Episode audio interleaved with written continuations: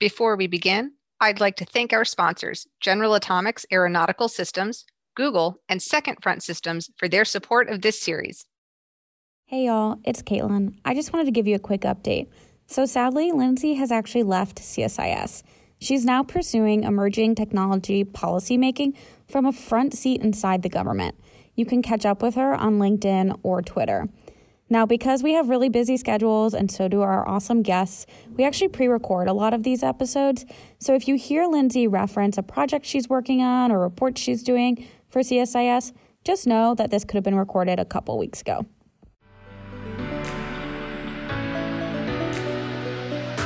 Welcome to Tech Unmanned, a CSIS podcast where we bring together technologists and policymakers to discuss the intersection of defense, national security, and emerging technologies. I'm Lindsey Sheppard, a fellow with the International Security Program. And I'm Kaitlyn Johnson, Deputy Director and Fellow with the Aerospace Security Project. On this week's episode, we are talking all about software acquisition.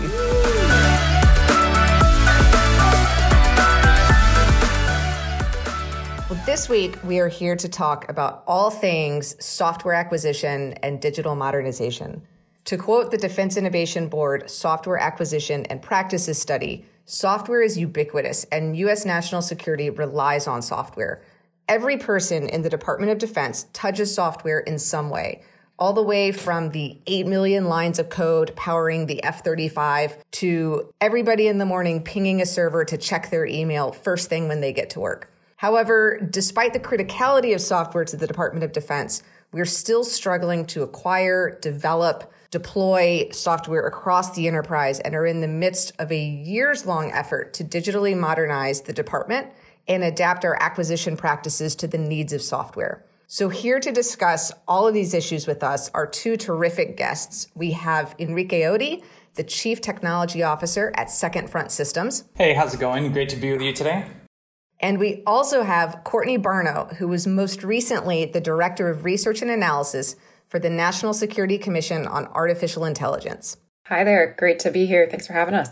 Well, let's just dive in. I'm going to turn to you first, Enrique, because you have been a leading voice on software modernization throughout your career in the Air Force, but really culminating in your role as the founder and commander of the Air Force Kessel Run. So, can you give us just a quick intro to this topic area? How and why does the DoD struggle to acquire software? Yeah, that's a very easy question to start off a podcast. That there are so many facets to that. But I think at the end of the day, you know, when we started actually the Defense Innovation Unit is kind of where some of these ideas came out of, and then we as we moved into Kessel Run a lot of these ideas about changing the software in the DoD, it came about uh, under this idea of education, which is one of the reasons we don't buy high quality software in the DoD is that people in the department do not understand software well enough to make good decisions about it whether that's the acquisition workforce, whether that's your contracting team, whether that's the operators uh, who get pitches from companies all the time. I think what it really comes down to is a level of education about how software is built and what good quality software looks like from a technical perspective or from a design perspective. And so when you kind of look at the Defense Innovation Unit and the founding of Kessel Run, it really was this understanding of we should know how to build software ourselves so we can make better decisions when we buy software. Well, as Kaitlyn knows, we only ask hard questions here on Tech Unmanned. We would not be here if there were easy questions. So, Courtney, I think we'll turn to you next. So, you supported the Defense Innovation Board's SWAP study or Software Acquisition and Practices Study, which is a play on another DoD acronym, Size, Weight, and Power. And then after that, you went on to support the NSCAI, which provided a variety of research and analysis and recommendations related to software acquisition and digital modernization.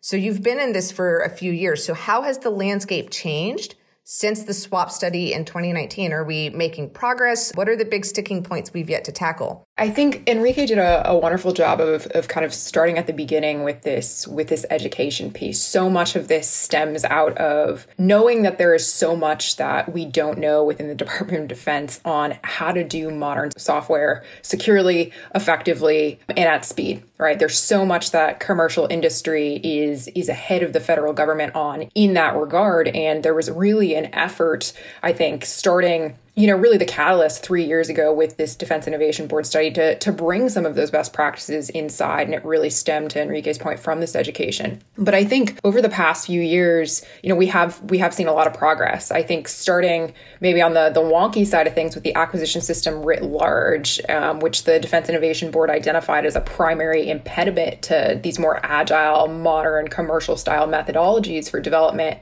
The department's done a lot of significant work in the past three years to really demystify the acquisition system. I think, in particular, something to highlight is their rollout of the adaptive acquisition framework and that AAF, Adaptive Acquisition Framework, as they call it, includes a software acquisition pathway. And this pathway was recommended by the Defense Innovation Board and then authorized by Congress in the 2020 NDAA. That in itself has been a tremendous step forward. There's also been a variety of pilot programs leveraging the software acquisition pathway within DoD, really as a mechanism to support their entry into using more agile methodologies for develop, you know, a focus on the end user, frequent capability deployment, delivery, a lot more frequent than we've seen previously in the DoD realm, and an approach to managing requirements that looks a lot less like traditional DoD requirements management with a pre specified set of wickets that we're trying to hit throughout the lifecycle, and more like general capability statements and allowing software teams to really get after delivering capabilities to, to enable those. You know, I, I see three major areas where we still need a good amount of growth and progress. And Enrique hit on the first one. The the first is really workforce development you know, there's been a lot of work over the past few years in terms of rolling out new education programs through the Defense Acquisition University, different affiliate programs, innovation networks that are providing resources to acquisition professionals, including program managers, contracting officers on software. But we still haven't really increased the technical literacy of the overall force to the place where we need to be to really evaluate what's working and what's not from a software perspective perspective. And I think the second real opportunity area is really security and accreditation. And I think on a security and accreditation in particular, you know, we're still trying to get out of a traditional assurance paradigm that focuses more on checklist compliance with a set of controls and really can be viewed as a bolt on to cyber process at the end of the dev lifecycle. Where we need to be and where we need to move to is a continuous assurance based on automated scanning and monitoring and declarative configuration. And there's been a few places in the department, I think the Air Force's Platform One, among others, that have figured out how to achieve continuous authority to operate based on authorization for the environment, the dev pipeline, and security baked into that pipeline. And we absolutely need to scale those approaches. And I know Enrique has been very active in that space as well. Uh, I would like to double tap on the security and accreditation. Obviously, for me, that's a huge passion. When you kind of look at the entire process of what it takes to build software, there's you know the, the big R requirements up front to define what the software is then you start getting into this entire budget cycle. Then you get into a contracting cycle. And then you get into the smaller requirements to specify the technical details. And only later down the road you get into engineering. You know, this is the traditional path of software development.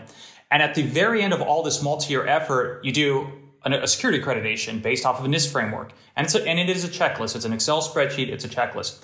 And so when we stood up Kessel Run, that was actually the first thing we tackled. It was the security and accreditation piece because no matter how fast you go in the early part, if it's a one year delay at the end or an 18 month delay, you see with like FedRAMP, then it's pointless that you did agile development or you did DevOps if you can't deploy into production. And so as I look at security and, and accreditation, I, I, agree. I think the Air Force has done fantastic work moving down that path of moving towards continuous monitoring and code scanning, basically using technology to check technology.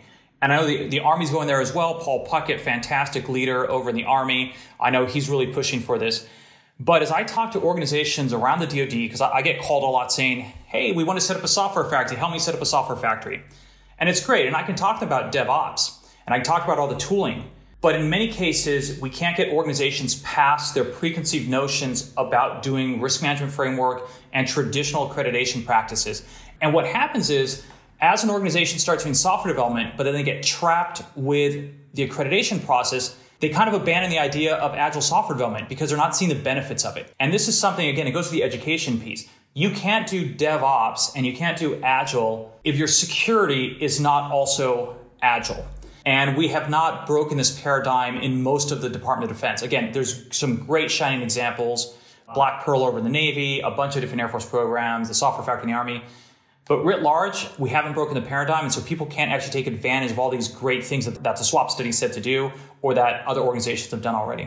Okay, maybe you guys can just help me out a bit on clearing up some of what seems to me to be very technical jargon that the three of you probably understand that I'm sitting here writing down asking questions about the dev pipeline, DevOps. What do you mean by accreditation and security when it comes to software? Yeah, I'll be happy to kind of quickly explain that. So, when we use the term DevOps, it's the idea that you have a strong integration between your software development and your IT operations. So, it's the concept that as you're building code, it's not that you build code in a vacuum and then you hand it to someone else who runs a data center. That you know that's more traditional. In the modern sense, there's a huge integration between your infrastructures and your platform and your software. So we talk about DevOps. It's a mindset of how you work as an organization that has actually evolved into some specific tooling that allow you to push software quickly with immutable infrastructure and code so that you know what you're pushing into production is what you actually were building. So that's kind of DevOps. But what DevOps allows is for a different mode of security in which you are actually scanning your code to look for vulnerabilities and then you're continuously monitoring that code, both in the development phases and the testing, as well as once it's in production in the hands of the user. And so this continuous monitoring, continuous alerting is a new method of security that actually lets you mitigate risks. Traditional, though, before these technologies existed, the DoD and mandated by Congress came up with a, I think something called risk management framework before that, it was called DIACAP, which I'm not sure what DIACAP actually stands for. But as a way to mitigate in the past, what the DoD's told organizations was look at NIST policies, NIST frameworks, you know, 800-171 or 800-53. These are just policy guidance, 100 pages long. And they said, if you implement what the NIST tells you to do and you can run a checklist against it, then you can be accredited, which means you're allowed to run your software on a government network. And again, that was the only way to do it 10, 20 years ago when you didn't have the good quality tooling. But now that we have the tooling that allows us to go fast, a lot of organizations are still relying on this old model of filling out a spreadsheet, hundreds of items long, and taking a year to assess that you did the spreadsheet. So, when we're talking about timelines for the software development, you know, and comparing them to some of the other episodes that we've done previously where we're talking about physical hardware systems for emerging technologies what are like what is the timeline like? Sometimes we're talking you know five to ten years when we're talking about a piece of hardware or a satellite but it seems like software you just said a year might be too slow so I'll tell you what it is right now in the Department of Defense, traditional software development, and because again, this whole agile methodology has not caught on yet. Traditional software development is still probably eight to 10 years for software. There's no real difference between software and hardware because both of them go through the exact same systems engineering process of write your requirements, specify it, go to contracting, go to testing, go to security, go to production. So, because they follow the same systems engineering methodology, traditionally you've not seen much of a difference between software and hardware in the Department of Defense in terms of timelines. And this is really the impetus for this whole software revolution that you're going through now, advocated for by the DIB, advocated by Defense Digital Services, advocated Defense Innovation Unit. Under this new methodology, we've seen software go out to the field in as little as a few months. I know over at Kobayashi Maru out in Los Angeles, I know they've been able to push software from kind of idea to first use in the field in a period of about two months, I believe, like the fastest they've gone. And again, it, it, the answer is always it depends. The more complex the software, the longer it's going to take. But the idea is you get a minimally viable product, like a first iteration out to your user within a few months. And then you just keep iterating on that forever. That is really how modern software is built. And so we really should be thinking about it timelines of when is it finished? Because good software is never finished. We should be thinking in timelines of how fast can you get the first version out? And then how often can you put out a new version? Is that every day in some cases, every week? If you're starting to talk every quarter, you're probably talking too long. And that's what that, so we need to be changing our mindset on how we measure time. If I can add, Kaitlyn, to one thing here is, you know, I, I think for for your listeners, I know you've hit on this in, in some of your other episodes as well. What's really important here is this context of why. You know, what Enrique is hitting on a lot of is is cycle time and speed, right? We need to get working capability out into the hands of users, start getting feedback as quickly as possible, right? Allows us to tighten our development cycles. We're able to get something that is a little bit closer to what they need with each iteration that we deliver. But why is this important? And I think right now, why speed to capability delivery is critically important is because of the new era of warfighting that we're entering, right? Or or frankly, we're within is we are within a paradigm of software enabled warfare. And what that means is we have to now occupy a posture where we can integrate and accredit new software products into our systems as quickly as they are available. And so, what we don't have is we don't have time on the back end to be doing bolt on risk management security processes. We have to be continuously monitoring, continuously scanning as we're integrating these capabilities. The rate of innovation in software and software enabled systems like artificial intelligence systems, right? ML ops types of pipelines these systems are evolving so fast and capabilities are coming to industry so fast. The Department of Defense, to maintain a competitive advantage against our adversaries, has to have the ability to take advantage of these as they come to market. And the only way to do that is to really get ourselves in a position where we can assess security continuously and do continuous integration. We can't still occupy these timelines that are two, three years, five years out by that point, the, the capabilities that we're accrediting are going to be obsolete. Our adversaries will have moved on. So, just to frame it, we are getting closer to the timelines in the private sector. DoD is moving from five to eight, ten years to more along what the private sector does and how I get updates to my phone or to Microsoft on my computer, you know, overnight and I come, you know, turn on my computer and it's like, oh, your computer's been upgraded. I think again, there's there's pockets of excellence for software development in the Department of Defense. So in some of those pockets of excellence, I think you're getting there. Obviously, I came from Kessel Run. Kessel Run, some of our products we were updating in some cases once a day, sometimes a little more often. Most of them were a little slower, you know, once every few days. Uh, and there's other pockets of excellence like that with, you know, Space Camp and Kobayashi Maru, Platform One. But writ large in the DoD, I don't think we're there yet but we should be driving there. And eventually, I'd love to see the DoD updating software at the speed of commercial companies of multiple times a day, hundreds of times a day in some cases. Uh, that's where we need to go. And I think Courtney nailed it uh, right on the head. It's, it's about can you beat your adversary? Can you deliver software faster than they're delivering software in the field? But more important than just delivering software, can you deliver software that integrates with what the technology is coming out of the commercial markets? Because if you look at where we are right now, we are in what we like to call acquisition warfare with the Chinese Communist Party at the moment. So the wars of 2025, 2030, 2035, those wars are being won and lost right now, not on the battlefield, but in the startup community, in the venture capital community, at the tech accelerators, tech incubators, at the universities.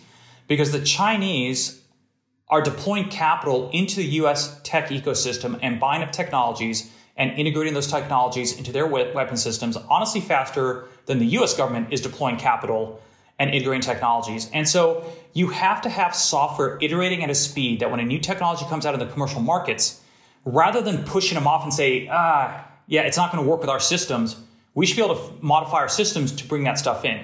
Now, of course, that has to be supported by an acquisition system that is willing to take those risks on startups. Like if, if the acquisition community is not willing to take the risk on a new startup coming out that doesn't have past performance or isn't a sub to a prime, or in some cases isn't even US, then we're, we're missing out on technologies and we're ceding that technological terrain to our adversaries who have no qualms about throwing money into US firms and integrating their products into their weapon systems. Yeah, I think that's a terrific way to kind of pivot to what is going to be a really wonky topic, but I think is one that's really important to talk about when we talk about speed in the acquisition system and a lot of the challenges. For a lot of these emerging technology issues, modernization issues, the problems are really systemic. So this is going to feel a little bit like acquisition 101, but I don't think we can get out of this conversation without addressing the lead time and the DoD planning and budgeting cycle, often referred to as the POM for those of you that are not defense wonks.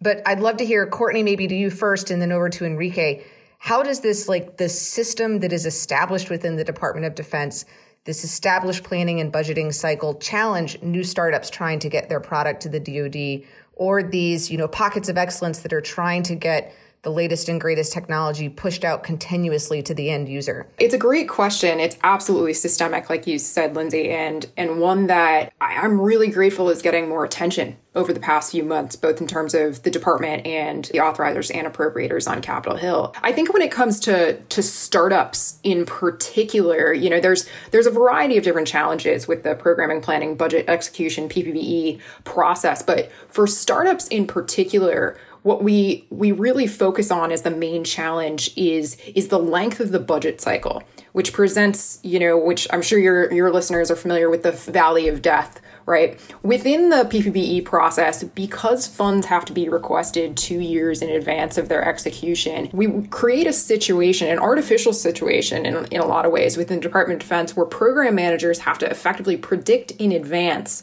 what software, what capabilities, what innovation is going to be available at the time they have funds to support it. And so that creates a pressure on startups to align their development cycles and availability of their products with availability of funds for the department. And the reality is that given the rate of innovation that's occurring today, those two things are often misaligned. You know, a startup may have received a small business innovation research grant. They've gone ahead and they've matured their capability offering and they get to the end of that SBIR life cycle and there's no program office on the back end with funds available to pick them up and integrate them into a program of record. And so you've created a situation where small businesses are unable to get to a sustainable path of revenue. And so what we're seeing within the DoD and I think congressional communities right now is really a focus on how do we lower lower the barrier to entry that the PPBE process presents for small businesses? Are there there different mechanisms that we can use to make funding available when innovation is ready. And so that's that's really the key piece is how can we as a Department of Defense be ready to integrate when the innovation is available and ready for us to, to take advantage of it? I think the, the budget process, obviously, everybody understands it does not align at the speed of the startup ecosystem. It, there's just a massive mismatch in, in, in, phasing between what Congress provides for funding the way program offices execute versus the way a venture capitalist is looking to invest in a startup to drive their growth. But I think there are things that we can do to kind of mitigate that. But what it comes down to is incentives. What is the incentive for a program office or for an acquisition officer to work with a startup. And right now, there's very few incentives. Their budget is not fungible. In other words, their budget is generally, as they re- get, request their budget, it's for specific purposes. And so the idea of having money available to transition an interesting technology, nobody's going to save money in their budget to potentially have a transition. So they actually avoid working with these startups because they know there's no way to transition them. Secondly, what you have is program offices that aren't really using the SBIR program and those grants as a key portion of their program of record. What happens is startups are basically wandering program offices asking for anybody to be their sponsor for an idea that they have. They find a random person in program office that sponsors, and that person may or may not have the authority to even integrate that technology with their program of record, with the weapon system, and these things fall uh, fall on the floor.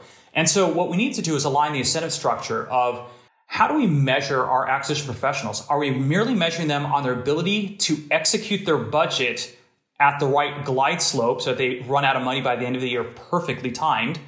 Or are we incentivizing them to maybe try using different contract vehicles? Like to have, I can guarantee there's acquisition program offices that have never used an OTA. Are we incentivizing them to work with the startup ecosystem? And a startup is not the same as a small business. And I think there's a huge confusion on that. There are plenty of small businesses that exist. Some do some fantastic work, but they exist to be small, to do small projects, bespoke activities on behalf of the federal government. That is very different than a commercial startup that is looking to build a product that scales to thousands or millions of users, but that it also might have a DoD use case. And so we have not incentivized people to target that startup ecosystem. And because they don't target startup ecosystem, venture capitalists are less inclined to fund the startups if the startup is working with the government. So it's like kind of a mix. It's a bad incentives on both sides of the house.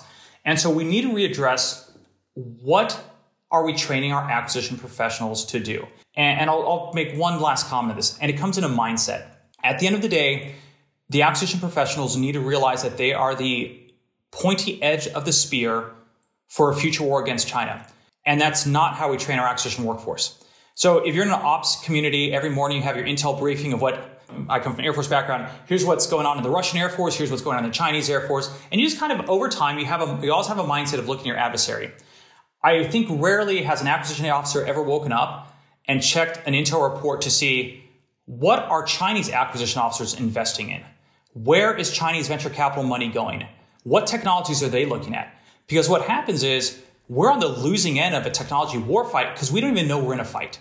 So if you would change the minds of the acquisition professional and say you're in a war right now against a counterpart sitting in Beijing, I think you might see a different behavior structure where they're like, wow, China's targeting that startup. Maybe I should target them as well. Maybe I should deploy some capital, keep them in our, in our court. So just to you know piggyback on one thing Enrique said is I, I think this this conversation around incentives is, is such an important one and what goes hand in hand with with incentives right is this idea of of risk aversion and risk avoidance within the Department of Defense. And where we really need to get to is creating an an acquisition ecosystem for these professionals to feel like they can use and are familiar enough to use with the breadth of authorities that are available to to get capability downrange quickly all right? And so at the beginning of, of our conversation i mentioned the the adaptive acquisition framework and this was really an attempt by osd the office of the secretary of defense to to equip acquisition professionals with a, a more digestible understanding of the full plethora of authorities out there whether it's acquisition pathways themselves or actual contract vehicles far or non-far based right? And to equip them to make logical decisions about the type of acquisition pathway they needed to leverage to deliver the type of capability they wanted to deliver on the timeline they need to deliver it, right? And so we've talked a lot about the difference between software timelines and hardware timelines. What I don't think we've achieved at this point with the adaptive acquisition framework is is the correct incentive structure to use all of those authorities. We're talking about them a great deal. We know that they're out there, but what we're seeing, both from I think leadership within the Department of Defense and from Congress, is we're still seeing enormous criticism about the use of some of these authorities, whether it's expanded use of other transaction authorities or maybe just broadly the middle tier of acquisition. I think there is a fear on the congressional side in particular about loss of oversight associated with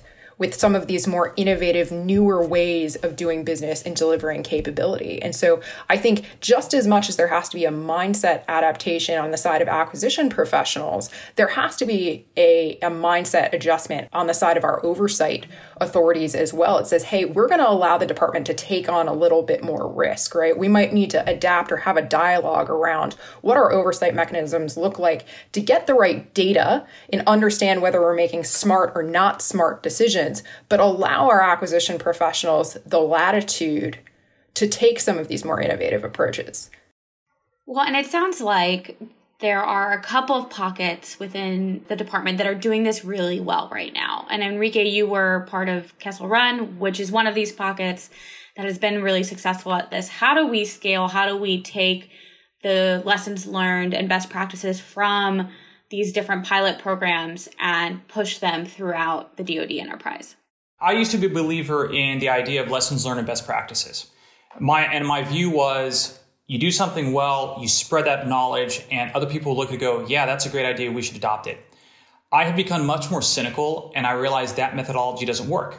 The DoD is a compliance driven, policy driven organization. And unless somebody's directed to do something differently, more than likely they're not going to do it because anything other than what you're directed to do, to quote coordinator, it's a risk, and people are unwilling to take risks. I think Congress is less risk averse. Congress gives a lot of authority to the department. I think the department is self censoring in how it does its business because it's it's worried that Congress is concerned. But it, I've talked to congressional staffers many times, and usually Congress seems pretty open to all these new ideas. So I think the way we get around this, I, two magical words that I think we should be forced into policy. One is precedent, and the other is reciprocity. And I'll go to the reciprocity one first. And the idea of the reciprocity, of course, is as something has been approved within one organization or one department, that should be accepted in others. And the, the one, the case that always gets the most attention is, is security. The idea that a piece of software has been accredited by one organization, it should be required that other DoD organizations accept that unless they find something wrong, and then there should be some sort of adjudication.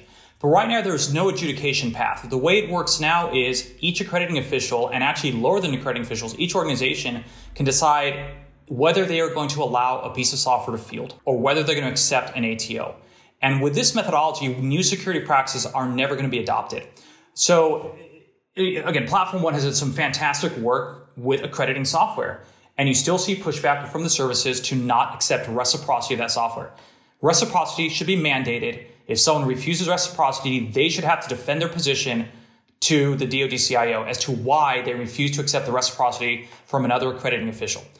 This is the DoD. We, we, we fight wars based off of trust, yet somehow in our security and acquisitions community, trust does not exist. The idea of precedent in the legal system is that as one authorized person, a judge, makes a decision, it becomes precedent until overturned by a higher court. This should, how, should be how it works in acquisition as well. So the Defense Innovation Unit has done incredible work to show the creative ways in which you can use OTA authorities. Yet every time another organization tries to use other OTA authorities, their leadership starts throwing on top of it FAR regulations, which are not required. What it should be right now is once DIU or a similar organization sets a precedent on how to use a contract vehicle or how to write a contract or how to use authority given by Congress, that should be the default methodology. And anyone trying to add extra compliance requirements or extra steps should have to justify it to some sort of adjudicator as to why that is critical. Because the reality is, extra steps are put on that don't actually add value. So, the way we get around policy problems, the way we get around risk aversion, is we need to force precedent into the system and we need to force reciprocity into the system. And that has to be downward directed through policy or through law. Because right now, it's this idea of lessons learned is not getting the job done. I'm just like struck. Like, I think this makes so much sense. And I'm so glad that you brought this up one thing, and I I love Enrique's thoughts on this too, is I I think those two buckets, precedent and reciprocity, make make an enormous amount of sense, and I'm in I'm in full agreement on the on the precedent piece in particular. You know, I, I think what's really important for the department is when precedent is set, right? How do we make that? How do we communicate that? to the broader acquisition community, right? And then make that precedent discoverable to them. How do we make the professionals who work to set that precedent available as subject matter experts or practitioners, right, to the broader acquisition community. And it kind of gets back to this tension where best practices may not necessarily be the best way to scale the approaches that we're talking about. But I do think that we need to think through as a department how we make these approaches accessible to the broader acquisition community in a way that that isn't templatized, but is really able to be interacted with for for that acquisition professional's particular use case right? Enrique i don't know if you have thoughts on that but it's something that i know the nscai and other organizations have spent an enormous amount of time thinking about whether it's you know knowledge base type software scaled across the department or just some sort of connective tissue that allows acquisition professionals to kind of swap approaches I think there's a couple things, and I'll jump back to the legal profession. Not that I have any legal understanding, but I like a lot of TV shows. Uh, but when you look at the law profession, it is a profession where lawyers are expected to understand the law, expect to understand what's going on in various district courts and various federal courts, to understand the precedents being set, and their entire legal cases are based off of precedent. If the acquisition workforce is a profession and we're a profession of arms, then we should also be, as our profession, studying what has been done in other parts of the acquisition workforce. And we should be writing up our acquisition plans, our contracts, and other things based off of precedent to say why that what I'm doing is allowed and authorized and use precedence as the basis versus right now we revert back to the FAR. And by reverting back to the FAR, you're forcing people to study a very complex legal and policy documents, and everybody reverts back to what they learned in those first couple weeks at Defense Acquisition University, because that's what they were taught. And so, again, a lot of this comes in a mindset that is an acquisition professional, are they going to be the professionals that then take those risks, but they, if you establish precedent, it's no longer really a risk. Now it's the norm. And I want to give one example here AFWERX. I love AFWERX. They've done some fantastic work.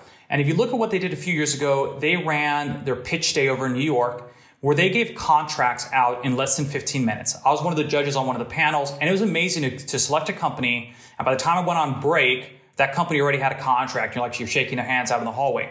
The exact same organization a couple years later is now taking six to nine months to close the exact same style of contracts. And so the idea of precedent didn't even hold true within the organization because as new people came in, they questioned how it was allowed in the first place, even though the actual head of acquisitions, Dr. Roper, validated, signed it, authorized it. The head of Air Force Acquisition said this is okay. They set the precedent by letting dozens of contracts, but within a couple years, the exact same organization doesn't even trust their own precedent they set. So until we actually mandate it, there's a lack of trust, and that's what's really hurting the acquisition workforce right now. Well, I think we could certainly keep talking about this for hours, um, and I believe we may need to have you know an episode dedicated to the FAR and the acquisition system, which may not be widely listened to. But you guys have thrown out so many great recommendations, highlighted so many of the challenges that we face, and things that you'd like to see progress on. So before we wrap up the episode, I'd love to turn to both of you as experts in this field. What are you going to be looking for in the coming days, weeks, months, years that will signal to you either we're going down the right path or we need a course correction? You know, for our audience that is not steeped in this topic every day, help them understand what are those kind of key indicators that you're going to be looking for ahead. I think for for me in particular, I, I, am really watching for the organization to create, you know, with the rest of the acquisition ecosystem, an environment that is as friendly as it can be to the type of speed, risk taking experimentation that we've been talking about over the half hour, right? And so we've we've talked a lot about steps that have been taken both in terms of acquisition approaches, acquisition pathways, contract vehicles, different things that acquisition professionals can be doing. One of the things that I am really optimistic about is some of this this budget progress that we spoke about. So in the, you know, the Senate bill for the 2022 National Defense Authorization Act, we have, you know, a provision in there to stand up a commission on reforming the PPBE process for the Department of Defense. While I don't necessarily believe that's going to yield yield the near term change and progress we need to be making, it does make me optimistic that we're starting to address some of these systemic issues that really have prevented us from moving with the speed that we need to, to move with. In addition, I think I'm watching to see if we can achieve scale on on some of these small pockets of excellence that we've we've spoken about right? Whether it's you know being able to to move forward with the type of approaches that that AFWERX was was using at the beginning and scaling that across the enterprise use of OTAs engagement with the startup community right? These are all things that I think we really want to keep track of in terms of metrics right? And so I think you know within the the community to the extent that we can frame the conversation around what is the status quo today and, and where are we going and really apply some qual and quant metrics there, I think we're going to be we're going to be in a good good position. I'm kind of optimistic about where we're going. Uh, I am. Uh, occasionally cynical, but overall, I'm optimistic. I'm very happy with the changes I'm seeing in the security community and the operational test and evaluation community. The idea that you can trust software that's been evaluated and vetted and you can actually push to production at an increasing speed. I think those ideas are really catching on. Where I would love to see us going within the next few years is to be able to have a software discussion that actually talks about software rather than devolving into acquisitions. But that's but I've been on a lot of podcasts, I've been on a lot of panels, and almost every time it always devolves into acquisitions because right now our methodology of acquisitions can't keep pace with how we need to be adopting software. And when I mean adopting, it's not just building. Building's awesome, but we also be able to buy software and rent software and integrate all those three things together to get really holistic ecosystem of capabilities. And so what I would love to see us within the next three years is to be able to go on a panel, go on a podcast, and actually talk about software for the sake of software, not acquisitions as it relates to software. And I, I think we're going to get there. I really do. Uh, I'm positive that we're going to get there, but we're just not quite there yet. It takes some a little more education, takes a, a few more big wins, but there's some fantastic people out in the ecosystem right now that are delivering great capabilities both inside the DoD and outside the DoD, um, and I think we're going to get there. Well, thank you both so much for joining. You have, you know, like the the teaser at the end of the Marvel movies, Enrique. I think you have adequately set us up for a season two where we can come back and have an episode with you both on software for software's sake. Though um, I, I, can't imagine that this is as exciting as sitting in the movie theater while the credits roll to see what movie's coming next. But I look forward um, to to keeping up with both of you as as you continue your work in this field. And thank you so much for for joining us today.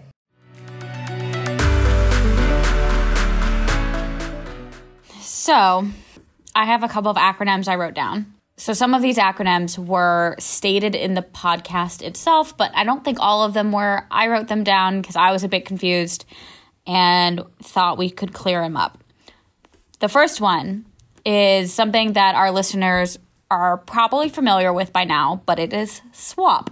So, SWAP has two meanings. Oh, no. Well, so it has one primary meaning size, weight, and power.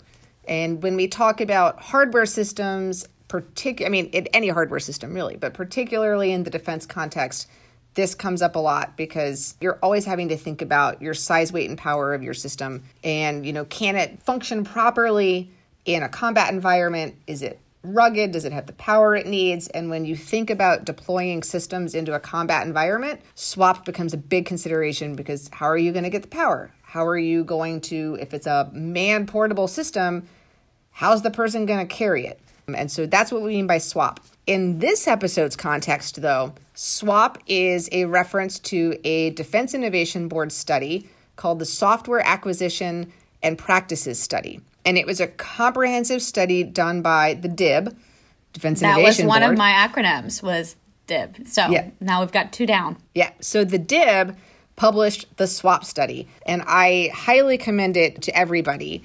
If you're interested in learning about software acquisition in the department, what are the challenges? What are the recommendations? What are we talking about? It's a really excellent study that takes note of where the Department of Defense is in its journey to software, deploying software, developing software. And there's a really nice a TLDR, a too long didn't read two page summary of the whole swap study that I definitely recommend everybody check out. They actually, I think, just renamed it to the swap flyer because perhaps nobody knew what a TLDR was, but now you know. The acronym was two millennial Gen Z for the DoD. DoD. okay, what about the NIST? Is the National Institute of Standards and Technology. It is a laboratory and non regulatory body that is under the United States Department of Commerce. And it publishes, among many things, but particularly relevant to this conversation, frameworks, standards, and guidance on software, on how to manage risk across products. So I think we talked about the RMF, the Risk Management Framework which is an accepted framework for managing risk across programs and projects for both hardware and software. What about the NSCAI?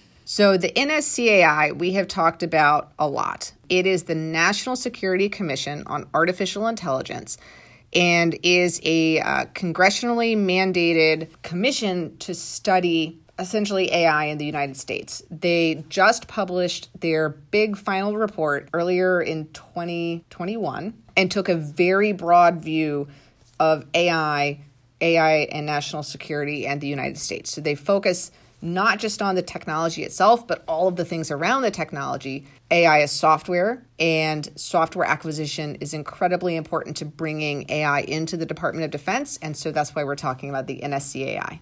So if you haven't listened to our AI ML episode, episode one of this podcast, go back and take a listen. Last acronym I have is SBIR, S B I R. There's a couple different SBIRs. There's a Space SBIRS program. Yeah, so Kaitlyn can tell us all about the space based infrared satellite, but that's not what we're talking about. In, in true DoD and engineering fashion, this is a different SBIR. So, this is the Small Business Innovation Research Program. And this is a program that basically aims to bring in small businesses into the federal research and development ecosystem. So, it provides, you know, incentives and different kinds of ways to access a different type of company and sort of bring these small actors in to the the DoD R&D ecosystem. I mean, this was a incredibly wonky topic, and we are a very wonky podcast, so that's really saying something. But if we're thinking about how much software and digital technology underpins our national security capability. And if we cannot acquire, develop, and deploy software at a relevant speed, as a nation, we are going to be in big trouble. And so I really appreciated Enrique's framing of this is not just you're a contracts officer and you're going out and you know bringing new businesses in or bringing existing businesses in and writing requirements for systems but you are actively engaged in strategic competition because all of this is about having to out acquire, out deploy, and get ahead of adversaries in the realm of software. And so I think, you know, for an organization that really thinks about that end user, the warfighter, how is every person contributing to the fight? That includes contracts professionals and acquisition professionals. And I think that's a really it's a really good way to kind of frame how important their role is in this next iteration of competition for the department. Well, and I loved that framing because when we think about the podcast as a whole and all of the different subjects we've covered thus far and we plan to cover in the last couple podcasts, acquisition warfare this this mindset that every piece of the puzzle in DoD which is a very big and messy it's like one of those really awful puzzles that is all the same color it's just a gradient. That's really hard to solve. Acquisition is that key piece that one that you can never find cuz your dog ate it. But maybe that's just me. But to me this this mindset of acquisition warfare all of these technologies we've been talking about and in the various stages that they're at acquisition and getting this technology into the department and usable has been the crux of the podcast. It's been something that has been this moving thread throughout all of it. And to me, the way that Enrique framed it just really made sense and fit with the broader theme of the podcast of emerging technologies and getting the technologists and the policymakers talking to one another, talking to us, and to our listeners. Yeah, I mean, and if we think about how much of kind of a transformational moment this is, when we talk about the acquisition system and the ability to engineer, design, manufacture, and deploy big hardware systems, that was the currency of the realm in the previous decades. It was how do I design the next generation of aircraft or the next generation of fighter, and how do I get it into production and get it out to the field before our adversaries do. And we got pretty good at that. I thought there was some really interesting research that our colleague Morgan Dwyer did when she was here about the timelines of that hardware acquisition system. And she found counterintuitively, they're actually pretty good. We hear a lot about how big programs get hung up in the acquisition system and they're years delayed and over budget. But her research showed that on whole, the system does what it's supposed to. It gets these big platforms through that cycle.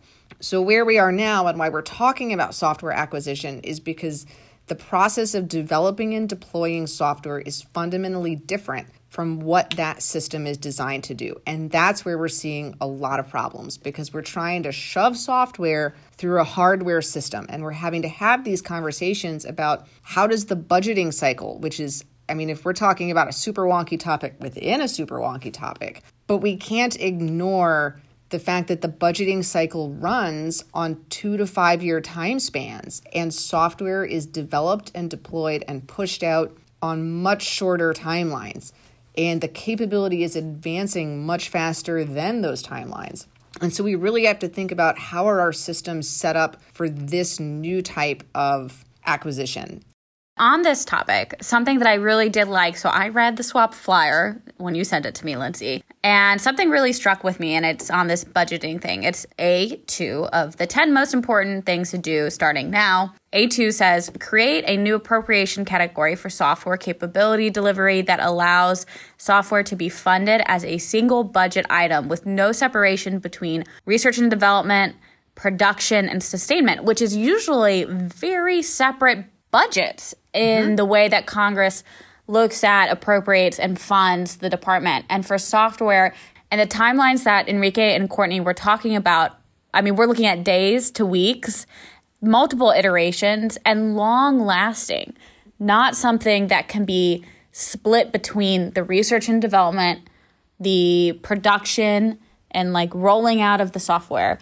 and the sustainment. It is all one flowing piece. And so I really liked this piece of the SWAP study. It made a lot of sense to me. So that's super interesting to bring that up. I'm so glad we get to talk about this because there actually is a pilot program to test out this recommendation.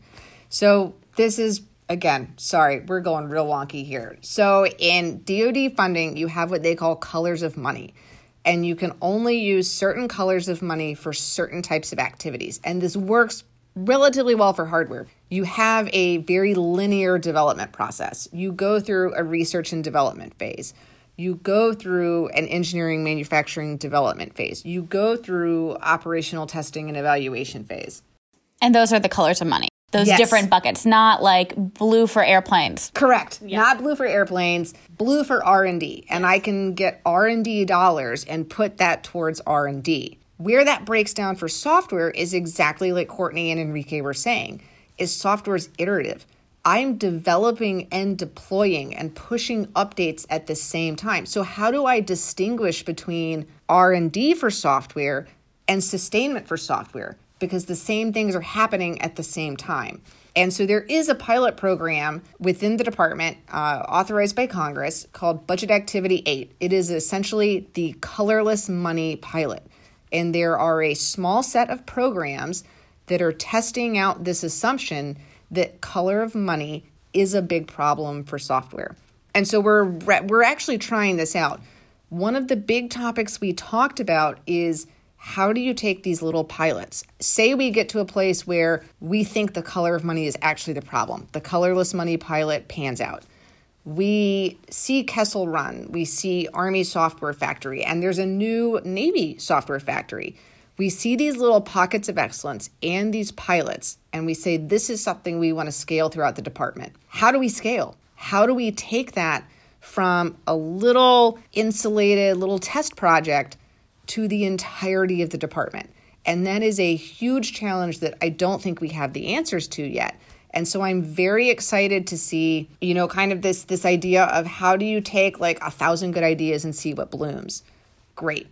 How do you then take those ideas and transplant them to your gigantic garden and your big field and now you have a field of all the things.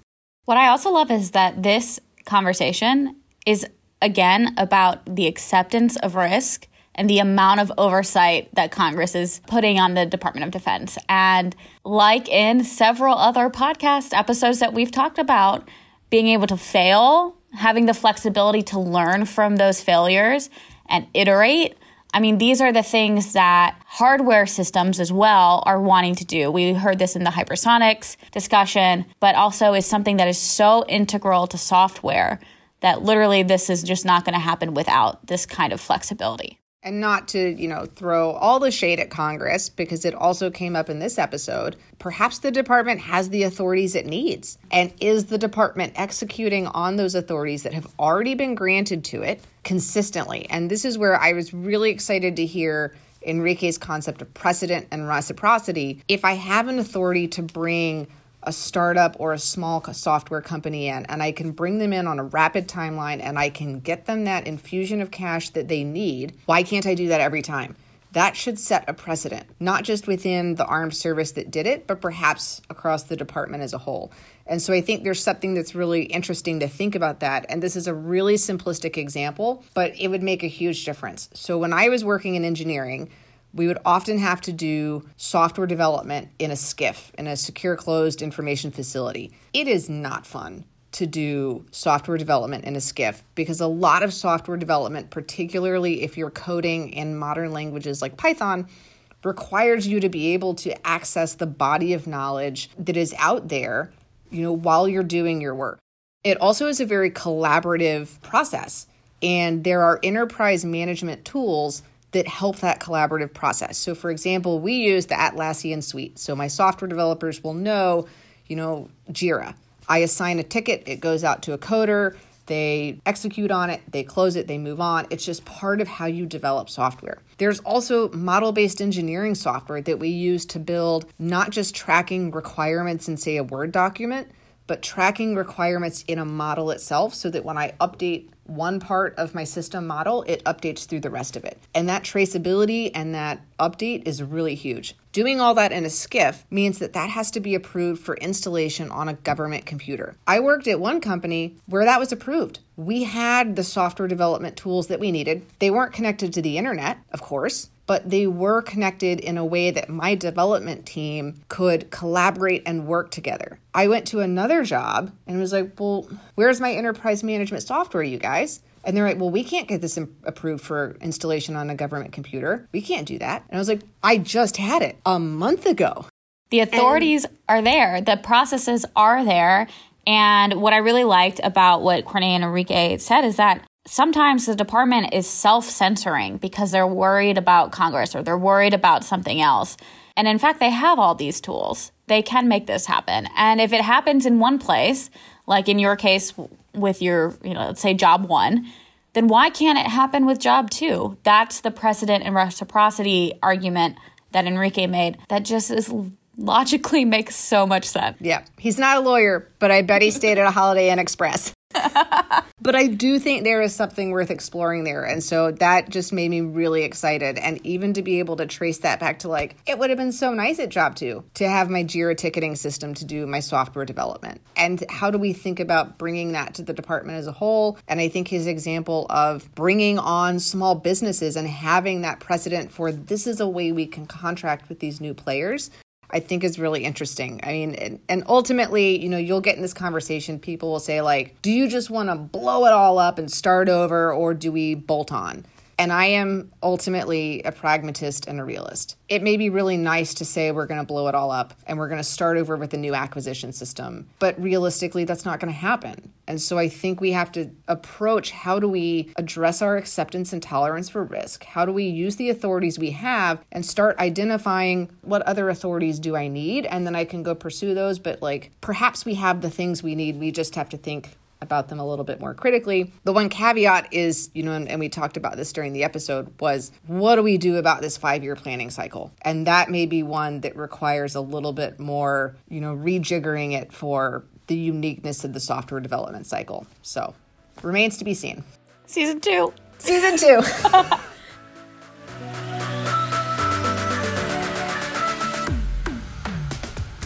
As we wrap up, I'd like to thank our sponsors, General Atomics Aeronautical Systems, Google, and Second Front Systems for their support of this series.